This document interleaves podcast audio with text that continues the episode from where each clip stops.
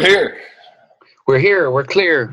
We're playing Talking About Guitars. Welcome, everybody. That doesn't rhyme at all. It doesn't at all. Don't want any more bears. Welcome, everybody, to Sharpen That Axe, a podcast dedicated to strengthening your skills as a guitar player. Nailed it. We are on episode 30, possibly. We need to double check. Episode 30? Yeah, episode 30. We're here. Yeah, we're 30. We need to move out of our mom's basement. We need to get on with our lives. We're 30. If you have a basement.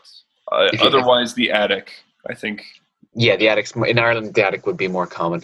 Yeah. It's where you keep your gaming chair and your stack of Guitar Techniques magazines and porn. The amount of money you've wasted on Guitar Techniques. Never wasted. Never. Especially not when my grandmother still buys them for me. Bless herself. Bless her heart. Oh, your grandmother. Good grief. Oh, man. She's a sound old skin. So, welcome, everybody. We've had a pretty busy week. I am currently in Vietnam, so we are recording this a week previous. Spoiler. But we have a great show in store for you. We have an interview with legendary French. How would you describe his style of guitar playing, John? Oh, gosh. He's sort of like the French Guthrie Govan. Like, that's probably the best way to put it. There's even an interview between them on YouTube, which is charming as hell. Yeah, absolutely. Yeah. Do watch it. Yeah, it's worth it. We're also going to be talking strings. We're going to talk about what we've been listening to and working on, as always. But, John, it is my turn for Lick of the Week. So do you have the file open and ready to go? I do. Turn down your volume a little bit. It might kill you.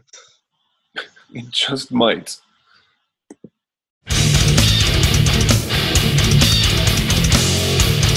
Yes.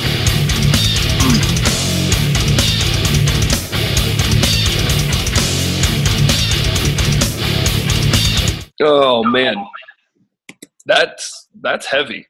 Yeah, that is very heavy. But I don't know who that is.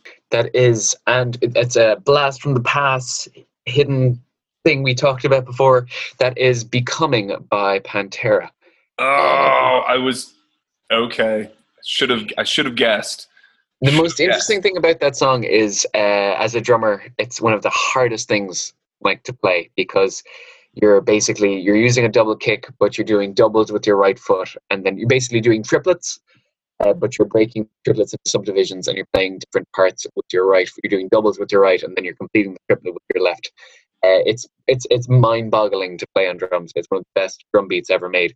And on top of that, to accentuate it, every snare beat, Dimebag is using the whammy pedal. Up, so he's basically just chugging along on the low string, and then for each snare beat, dun where it's yeah. So it's one of my favorites. We were talking about Dimebag on Pedal Talk a few weeks ago, so I thought, why not stick it in there? It's one of his best riffs, I think. So heavy, so good. So good. A funny thing about segueing gently into Pedal Talk, but the thing about Pantera, what made them quite interesting about them was their tuning. Have you heard anything about how Dimebag tuned his strings? No, go ahead. So Dimebag, what he used to do is they used to tune down to, they used to go down a full tone down to D, and then they used to go down a quarter tone after that. Just to give it that edge between D and C sharp. And he felt it was like the perfect kind of timbre for all the music coming together, giving it that extra bit of heaviness. I think I read also as well that it became so that nobody could really play along with them because they were in such a specific type of tuning. I don't know, that could be just a legend. But yeah, so we are talking about strings today as part of Pedal Talk. Strings aren't pedals at all, John. We've totally lost our minds. Are you sure? Could you have a pedal, a string pedal? I've heard about pedals being boosters for pickups, but never for strings. We are on a string extravaganza. So, John, strings. Your thoughts? Are you very particular about your strings? A bit particular. At one time, I think I was more particular, but there are certain brands that I don't like for my own personal playing, and others that I still will kind of sometimes gravitate towards, even though I don't really have a good reason other than nostalgia. So what do you like? What strings would you use? On my electric, I typically use the D'Addarios. So I use 10s. It's cool. I think it's a 10-46 is what it is. And I prefer the feel of the 10s, just a little bit more weight behind it. I made the transition from 9s to 10s because I was looking for a little beefier sound. I think I convinced my young ears that actually happens. But since, and we'll get to this as we go through, but since then I'm not as convinced that your string gauge has that much to do with your sound. I think controversial. But maybe not as much. So yourself, what do you use? You play heavy, don't you? You use like 11s or something, right? I do use 11s, and the reason I used 11s is because a few years ago I had 10s on my Epiphone Riviera. It's a big hollow body, and a friend of mine was doing a jazz recital for college, and right. He needed he had the exact same guitar as me, but he probably didn't buy his off a junkie like I did, and he. Yes, I famously bought my Epiphone Riviera off a junkie in Dublin for €260, which is probably stolen. So anyway, long story short. So he borrowed it and for his recital and didn't tell me that he put 11s. He changed the strings completely because of that lush jazz sound. So he put 11s on it and gave it back. And I was like, whoa, these are weird. And I basically ended up using 11s out of sheer laziness because... Do you ever try changing strings with a Bigsby? It's a pain in the ass. Oh so my God. So I just left them on, and then my fingers just adjusted as they are wont to do. Plus, I play a lot of acoustic, so I think that helped as well. And yeah, I just really liked the sound, and then I went back to 10s. I just didn't like it at all. So yeah, I've been an 11 player for quite a while, and yeah, I dig it, man. I think it's good. I think it does add something. Do you not like the way? The 10s sound, or the way they feel, or you feel? I think it's just true. I don't like the way they feel now. I think it's just a thing. I think I've much more control over my bends if they're 11s. I find that with 10s, I kind of can overstep or understep the mark depending on the pressure that I put on them. Yeah, no, that makes sense because I feel the same way about 9s. I feel like if I'm playing 9s, that it's really easy for me instead of going up. For example, like a whole step, I end up bending a minor third or somewhere between a minor and a major third. Oh, God, we're getting nerdy here. Style. Yeah, so... that's it. I find, yeah, I'm also a D'Addario guy for my electric. With my acoustic, I use pretty much exclusively Elixirs because they just last forever. Right. And they sound really great. And then when I started using it, everybody was like, use Elixirs on your electric. And I did. And I just found it was kind of a waste of money. D'Addarios are great. And they're really long lasting as well. And they never break on me. I kind of feel the same about the Elixirs for electric. One, I don't really like Elixirs anyway. I think whatever it is they do. Yeah, I know, right? I'm one of like 4 people in the world that doesn't buy Elixirs on principle, not just because they're expensive. It just, I feel they're generally too bright. Like that's just how I feel like they're just way too bright. And I don't know if it's the NanoWeb or whatever the phosphor bronze they use. I tend to use Martins. That's what I use a lot. Okay. Yeah, but I don't like the coated strings. I don't like the feel, and everyone says, well, you need to use the micro nano tiny web or whatever the heck it's called.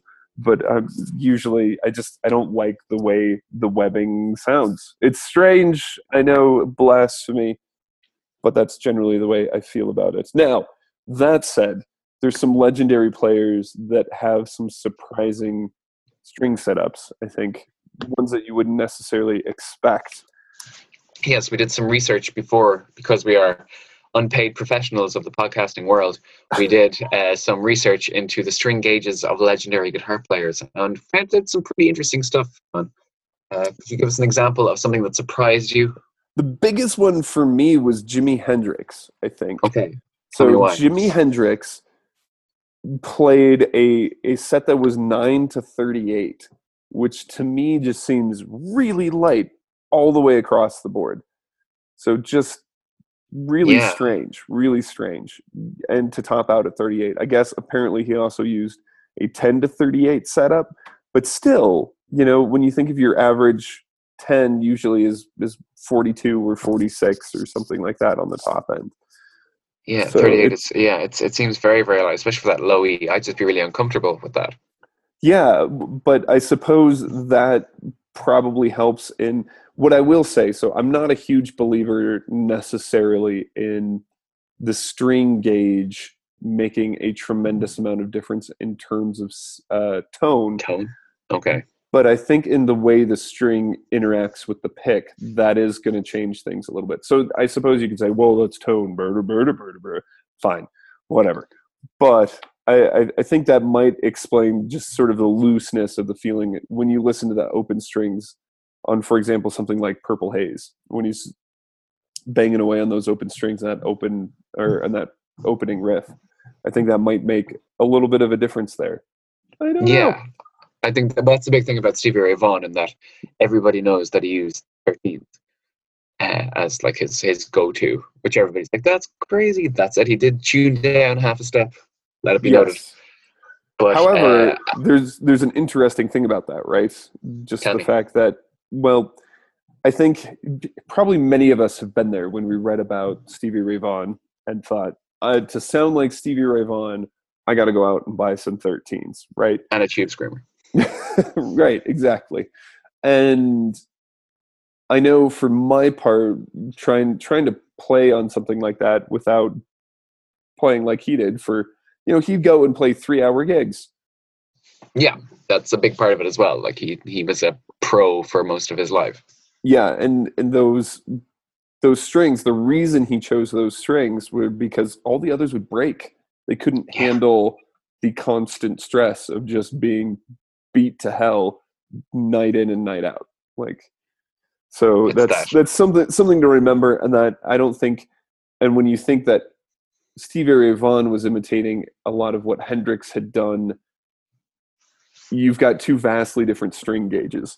So I think there's a lot to be said for finding a gauge that you like, that works for you and your guitar, and just going from there. Now, was there anything that sort of struck you as a little bit surprising as well? Well, with me, I think there's a few things. I think I was very surprised by how light some of the string gauges were. Like I there's the whole thing that Tony Iommi used 8 because of his fingers. Yeah, he had very sensitive fingertips because of that horrible accident he was in. So 8s make sense. But then again, you have people like, a lot of people would say with blues you go for heavier gauges. But then you've got B.B. King and Billy Gibbons from ZZ Top using 8s. It's crazy.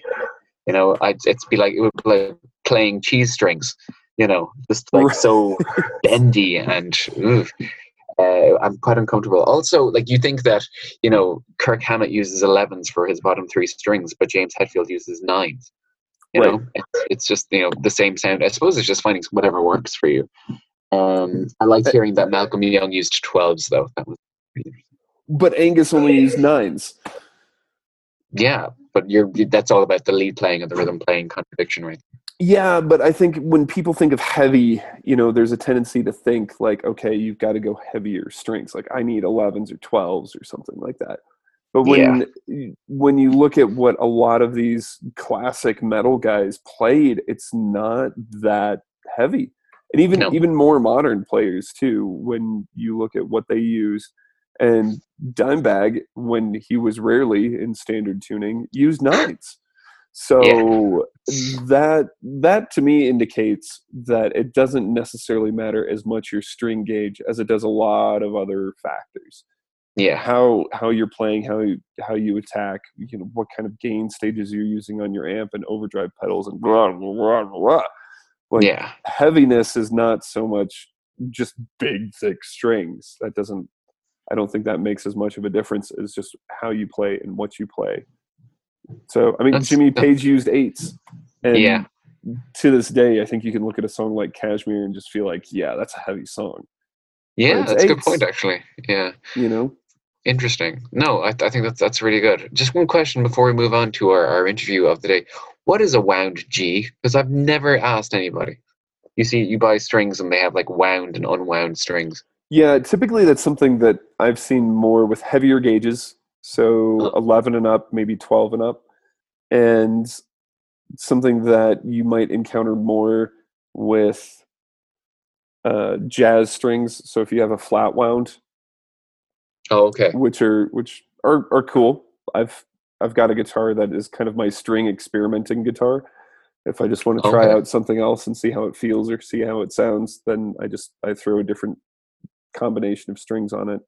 And the wound G usually makes an appearance there. And essentially, just like your lower three strings, your E, A, and D, it is also wound instead of being smooth.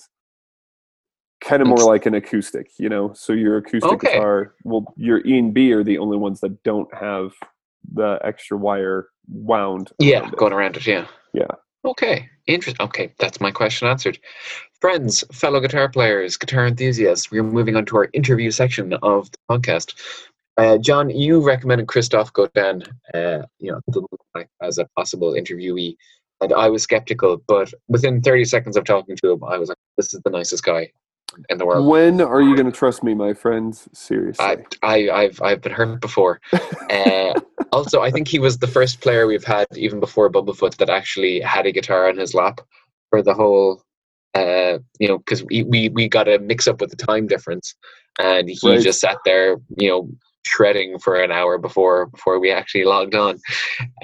So he actually gives us, I think they might be a bit hard to hear, but he gives us a few licks throughout the interview, which is really, really cool. I thought it was a really, really nice touch. And that guy, he's just so happy. He's the happiest man in the world. He's like French shred Santa. Right. Yeah, it was, which is a high compliment. Yeah, he was absolutely fantastic. So, without further ado, that's my terrible French accent. And anyway, enjoy Christophe Godin. Voilà! Incroyable. Okay, so we are now recording. Okay, so I got to be careful about what I'm saying. Only a little bit. We can always edit it out. So. Yes, if you swear in French, we don't have to edit it out. So. Okay. I'm good at that. Anyway, thank you, Christophe, for joining us. Super excited to have you on the show. Love what you're doing. Love your stuff. So thanks for joining us. My pleasure. Thank you very much for proposing to me this interview. So I guess it's going to be fun. Absolutely. So whereabouts are you? Like you're in France right now, but are you just coming off a tour or are you recording? Well, it's an ongoing thing because we're celebrating our 20th anniversary with the trio. It's been 20 years since we've been on the road, so we have, parts of the world little by little. We're invading the whole world. So we started with China during summer. We've been doing the UK and Holland last month. Now we are in France because our fan base is bigger here. So we have about 30 gigs in France during the 3-4 upcoming months. Wow. And then it's going to be, I think there's something planned in the US. We're going to go back to China. There's going to be Russia. There's going to be quite a lot of things. So it's an ongoing story. It's going to probably take us to the end of 2017. And probably we'll spread it up a little bit, although it won't make sense to call it a 20th anniversary once it's over. But we're going to go. No, that's great. That's awesome. I think what I love about that is just the amount of work that you put into it, just constantly. You're a very busy guitarist, and you're constantly working on different projects. So, I think one of the big questions we would have for you too is how do you find the time to keep practicing or keep writing or doing new stuff? Well, actually, practicing and creating new stuff is not a big issue time-wise, because when you're on the road, you got plenty of, those moments where there's nothing to do, when you're waiting in an airport, you're waiting in a train station or whatever, or in a hotel room. So there's plenty of opportunities to compose and to practice. I mean, it's more difficult to keep a real family life or things like that than practicing the guitar, because I'd say the more you tour, the more you have the guitar in your hand. Mm. So. And I don't think in terms of, having a tight schedule about time to compose, time to practice.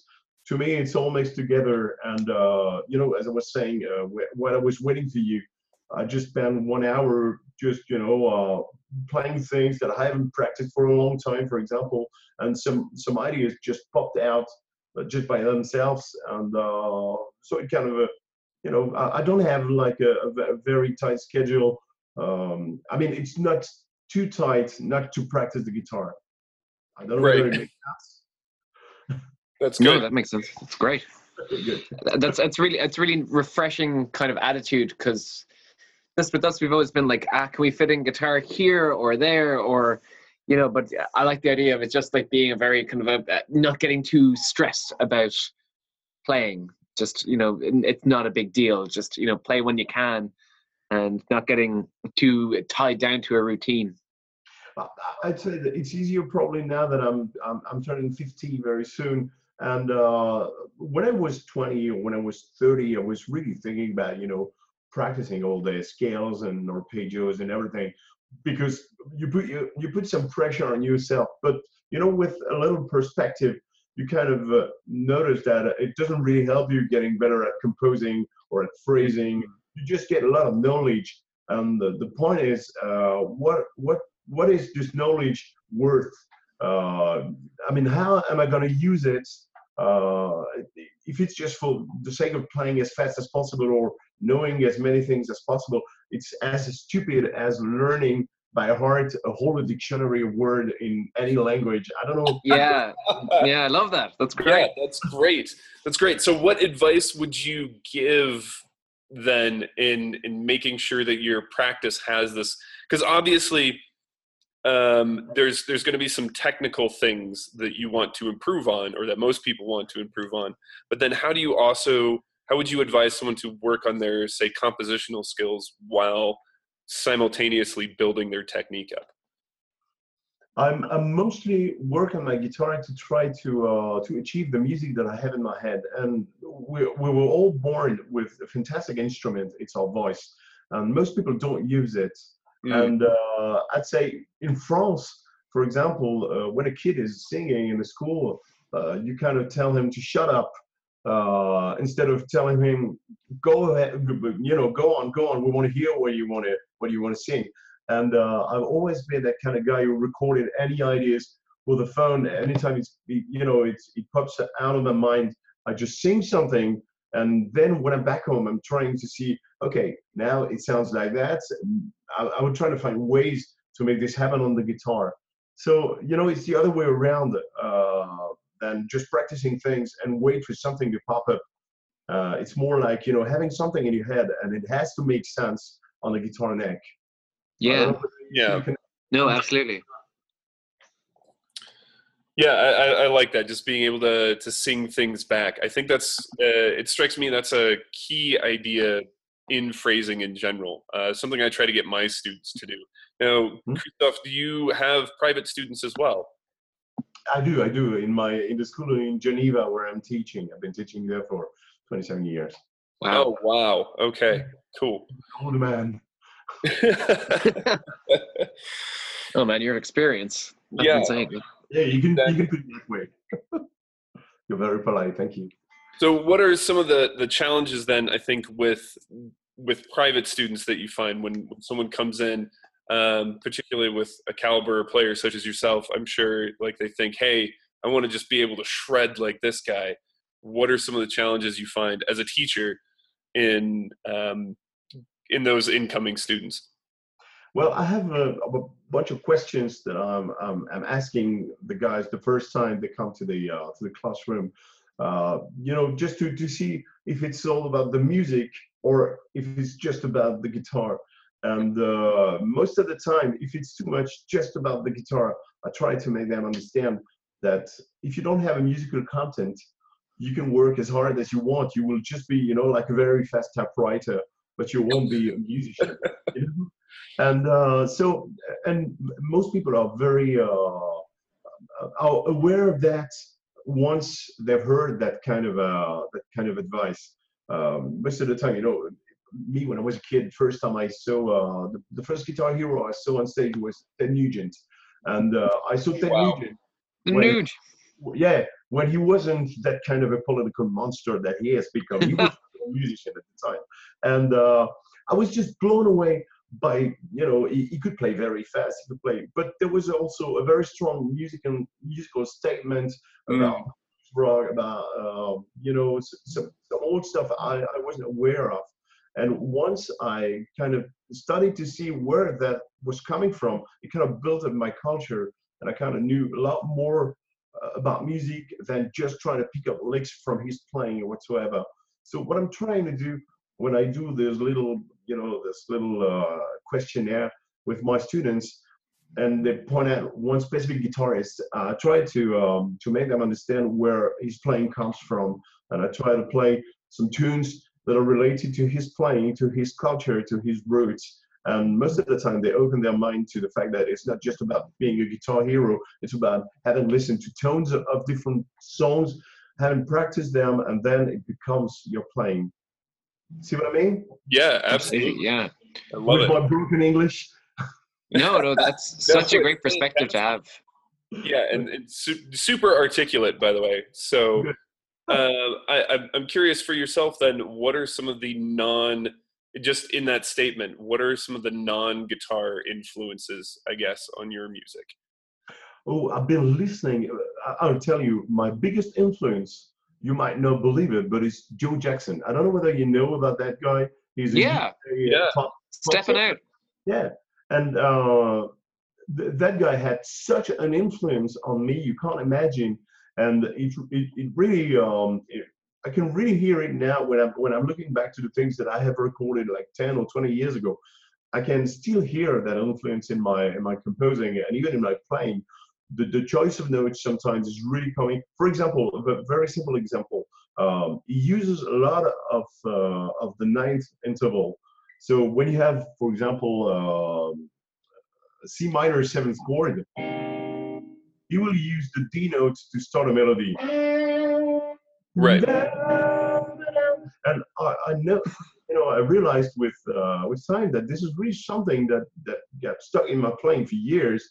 And the simple fact that I've been listening to all of these songs have become something that has sparked my playing, even as a guitarist. So Joe Jackson is the main thing. God, that's so cool. Wow, yeah. That's neat. That's really neat. Cool.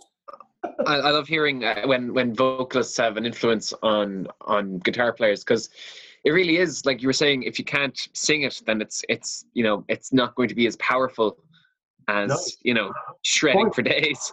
Yeah, I mean, you can shred as fast if you want, as you want, but if nobody remembers what you just played, and nobody can remember a melody or some melody content, it doesn't really make sense. You can't sing under your shower. You want to sing.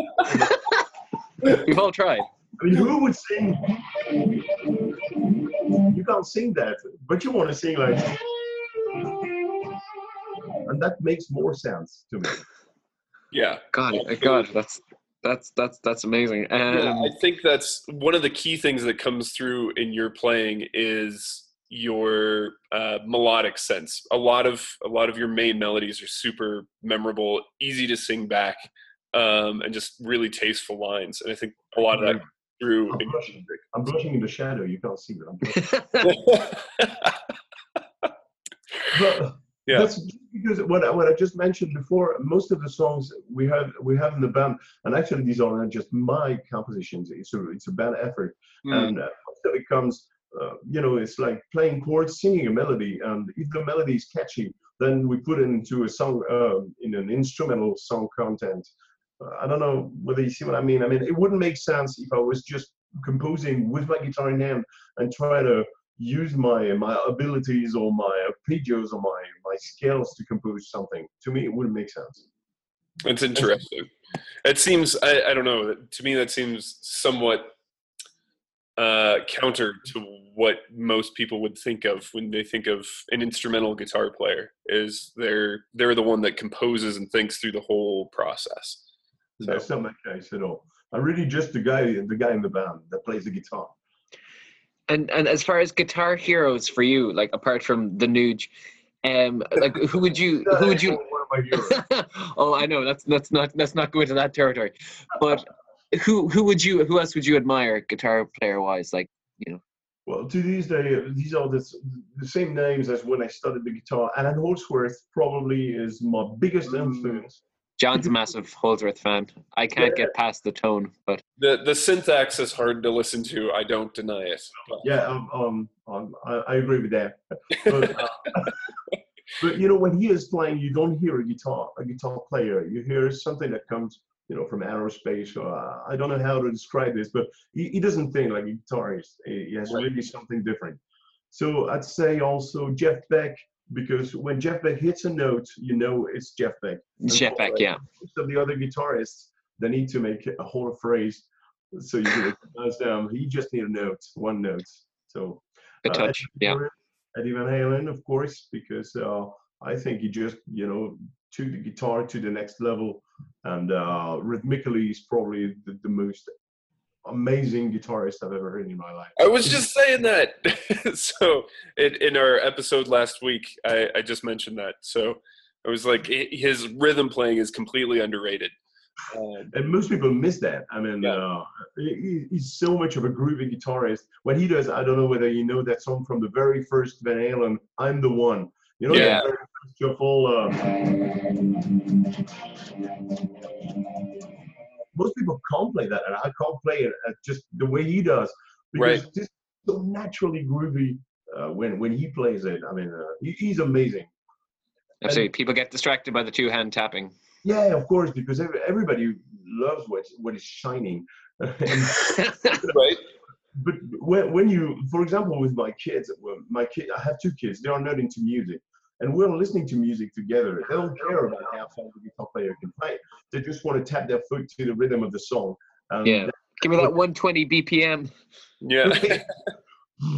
No, but yeah.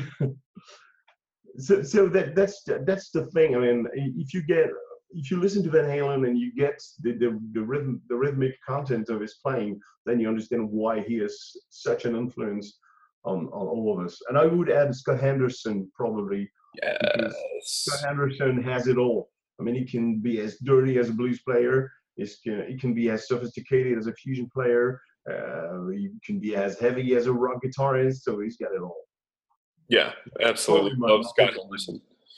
Great list there. Really, really nice. God, that's pretty. Just as far as our students are always talking about, well, sorry, our listeners and students, and a common discussion that comes up is kind of like the idea of playing faster. And would you be one of the guys that would swear by a metronome and building up speed, or? Yes, I do. Ooh, old school. Yeah, look at that. But very noisy, so you can really hear it. You know, it has the most embarrassing sound. Oh, at the light.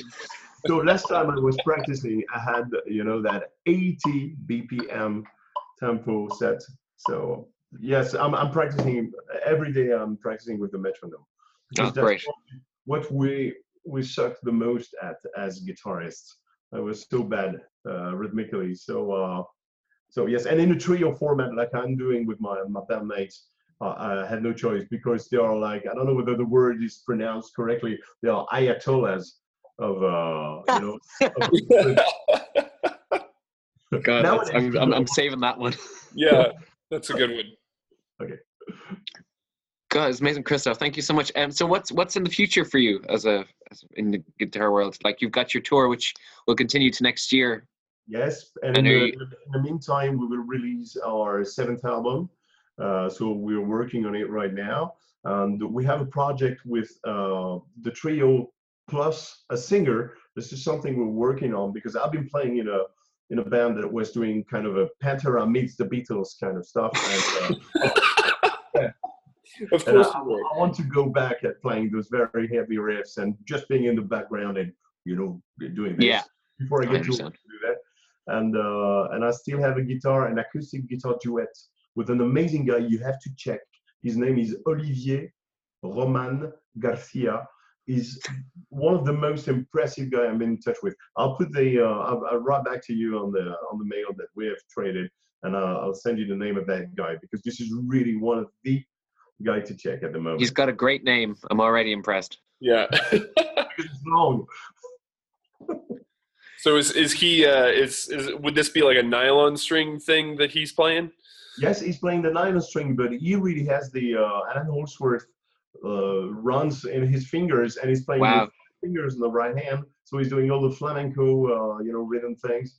And he's, you can't believe it. You get to listen to this guy, absolutely. I'll put you some links so you can just, you know, expose him. Please. Yeah, that sounds great. We'll definitely put it in the show notes as well. So you get to. God, you've got so much going on. That's very inspiring. Oh, thank you. So we ask our all our guests one question, and it would be, if you were stranded on a desert island and you have your guitar and your amp, but if you could only take one piece of gear. That's very cheesy what I'm going to show to you, but that's the one I would take with me. And it's not because I'm sponsored by them, but that's the Ooh. Because this very small pedal is like a multi-effect in a stone box format. Wow. It has all the things I need inside. It has a very nice old school reverb, a very nice old school delay. And, okay, for the listeners at home, could you tell us what pedal is that? Well, the name is always a little tricky. It's MS70CDR. I don't know why. And it's a Zoom. It's a Zoom, yes. Okay. Brilliant. So. I love Zoom products. They're for recording. They're brilliant. So that's the one I'll be taking on an island. Oh wow! Very good. God, you have that. Usually, guitar players are like, "Oh, I could never choose," but you were like, "Bang, right on the money." Yeah. Because I'm just using one pedal. Wow. Okay, that's so eye-opening. God, that's brilliant. John, okay. Have you any further questions? I don't think so. Christophe, just where could people find out more. There we go. Yay. I'm not the only one with my first language. John, you speak English as your first language. No excuses. So they can just visit me on www.christophegodin.com or www.mogulble. So the band's name is a little tricky. It's MORGLBL music.com. Okay. Brilliant. Cool. No. And that's O with an umlaut, right? Excuse me? That's O with an umlaut, right? Yes, but not on the website name, because it right. But why complicate things? Yeah. Excellent. Christophe, it's been an absolute pleasure. Thank you so much. Thank you. And well, I hope we get a chance to stay in touch or whatsoever. And maybe one last link before you go.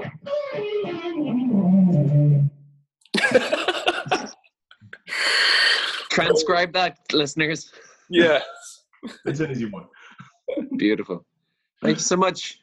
Bye-bye. Yes, very good. Christophe, what a guy. Thank you so much. We really appreciate you being on our little old podcast. Yes, exactly. So hello, and hopefully hello to all of our new French listeners.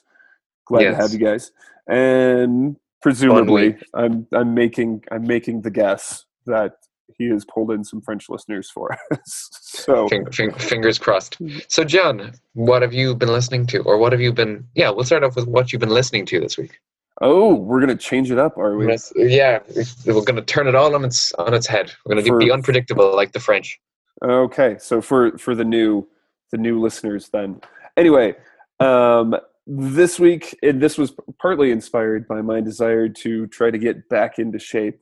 And I was in the gym, and Spotify and all of its wonderful glory threw on Mastodon for me and their latest album, Emperor of Sand. So if you're unfamiliar with Mastodon, what are you doing? Living under a rock? Like, seriously. Their latest album, though, once again, has just great riffs, massive sounds. We should look into what gauge strings they use. I don't know. But anyway, Emperor of Sand came out earlier this year, and a couple of tracks in particular, just that the opening track I found was probably one of the best, the Sultan's Curse, and then Ancient Kingdom, which has some great riffs in it as well, and just awesome guitar solo. The names of those songs is just ridiculous. I think that's what I love about Mastodon. Like, some of it all seems to be a little bit tongue in cheek. You know, they love what they do, and they're absolutely excellent at what they do. But they also realize, like, it's a little bit tongue in cheek. You know. Yeah, so. They're hardcore enough to have face tattoos, but they will also name their songs you know, I am Ahab and different things. And The Hunter. Cool. That's a good one. Yes, friends, we have talked about Mastodon before. Great chicken pickers, surprisingly, which for people that do not know what that is, non-guitar players, that is not interfering with poultry. That is as for myself, I played a gig recently with the frontman. We were both doing solo sets. The frontman of one of Galway's biggest bands, O'Boland, garage punk pop trio, great band. But he told, I was like, "What's your album of the year?" And he said, "This album by new album by a band called Sheer Mag, who are a female-fronted punk outfit from the States." Interesting. John, I actually think you'd really like it. It's, the songs are very kind of basic, 4 chords, but the guitar player, he can shred. He's like a young dude. He's like 24, and he has this mad Van Halen chorus sound on his guitar, like the whole album, which is like so anti-punk, but he makes it work. It's really, really cool. Weird tone, but good. For sure. Also, I was having dinner with my girlfriend and her family there the other night, and they were like, "Will you put on some music?" And I was like, "Oh God, what do I put on?" And so I put on one of my favorite albums from a few years ago. It's a bluegrass album by Michael Daves, who is a player vocalist from Brooklyn, I think, and Chris Thile from the Punch Brothers. You know, the world's most and what was Chris Thiele's band before Creek. That? Nickel Creek. Yeah. So the two of them basically went into a room and recorded an album of maybe 8 to 10 bluegrass standards. Just the two of them, no overdubs, nothing. Oh. And man, you should see the guitar playing and some of it's all flat picking. It's just beautiful. So yeah, I really, really like that. It's called "Sleep with One Eye Open" by Chris Thile and Michael Daves. Really worth a check out. Excellent. That sounds brilliant. Now, what have you been working on, though? So I've had maybe three, before I go, I have maybe 2 or 3 songs that I want to finish. And one of the things, we didn't talk about it when we were talking about getting out of a rut, but when you're working on parts for songs and things aren't really coming together, or you're, you know, not too sure what to do, I did the Eagles thing of if I'm writing a song in C, rather than playing, you know, the standard C shape, I stuck a capo on 5 and would play it in G. So it would stay in the same key, but yeah, basically moving everything around. We've talked about it on the show before, and I found it was great for, you know, trying new shapes and things that just wouldn't have worked in the original position. So yeah, working on my songwriting a bit more than guitar these last few days. But yeah, it's really, it works for me. How about yourself? I love the idea of the songwriting thing. That's brilliant. Myself, kind of modal stuff. I've had a lot of questions this past week about modes and what to do with them and how they function and that sort of thing. So we should do an episode. I think that sounds like a great idea in the next few weeks. And I'm just kind of trying exactly the best way to talk about them, because there's a couple. It's difficult. I use different approaches in my head, and we've talked about this in the past. You were working on it a few weeks back, which was kind of, I don't know, synchronicity, if you will. And it was because you talked about it, we talked about it, and then I had this rash of students who just came through and were like, "What are the modes?" Did you just describe your group of students as a rash? An annoyance of students. They were all itchy and everything. There you go, yeah. They're all red-faced. Demanding to know about modes. So, but yeah. I've got a modal ointment right here. It's just rub it all over your guitar, and then suddenly modes will sort themselves out. What happens? But I think modes are... Anyway, I was just kind of refreshing my mind a little bit on them, and then sort of going beyond it and doing things in the whatever that is, like the melodic or harmonic minor, and playing around with stuff, but just kind of re-familiarizing myself and seeing if I can come up with some compositional ideas that actually utilize the modes. I think a lot of people don't necessarily think about chord stuff. Last week I mentioned modal borrowing, and I think this comes along with that as well. So that sounds really cool. One thing I will mention, a YouTube channel that I've gotten really into is 12 Tone. It basically, they go through it's this one guy, and he goes through various songs and how the harmonies are constructed. Okay. His latest one was on the bafflingly complex Total Eclipse of the Heart. which yeah, I swear to God, the harmonic structure of that is all over the place. Have you ever learned that song? No, I haven't. It's crazy, the harmony. It's mad. So 12 Tone, check it out. Okay. All right, maybe we'll put it in the show notes. Yes, we should. John, great episode. Thanks again to Christophe, and we've got plenty planned for the next few weeks. Yeah, into the new year. So we are excited to have you guys along for the ride, and big plans for the new year. Yes. Hopefully. So thank you for joining, for turning 30 with us all. Exactly. Here's to 30 more. Yeah, stay sharp, friends.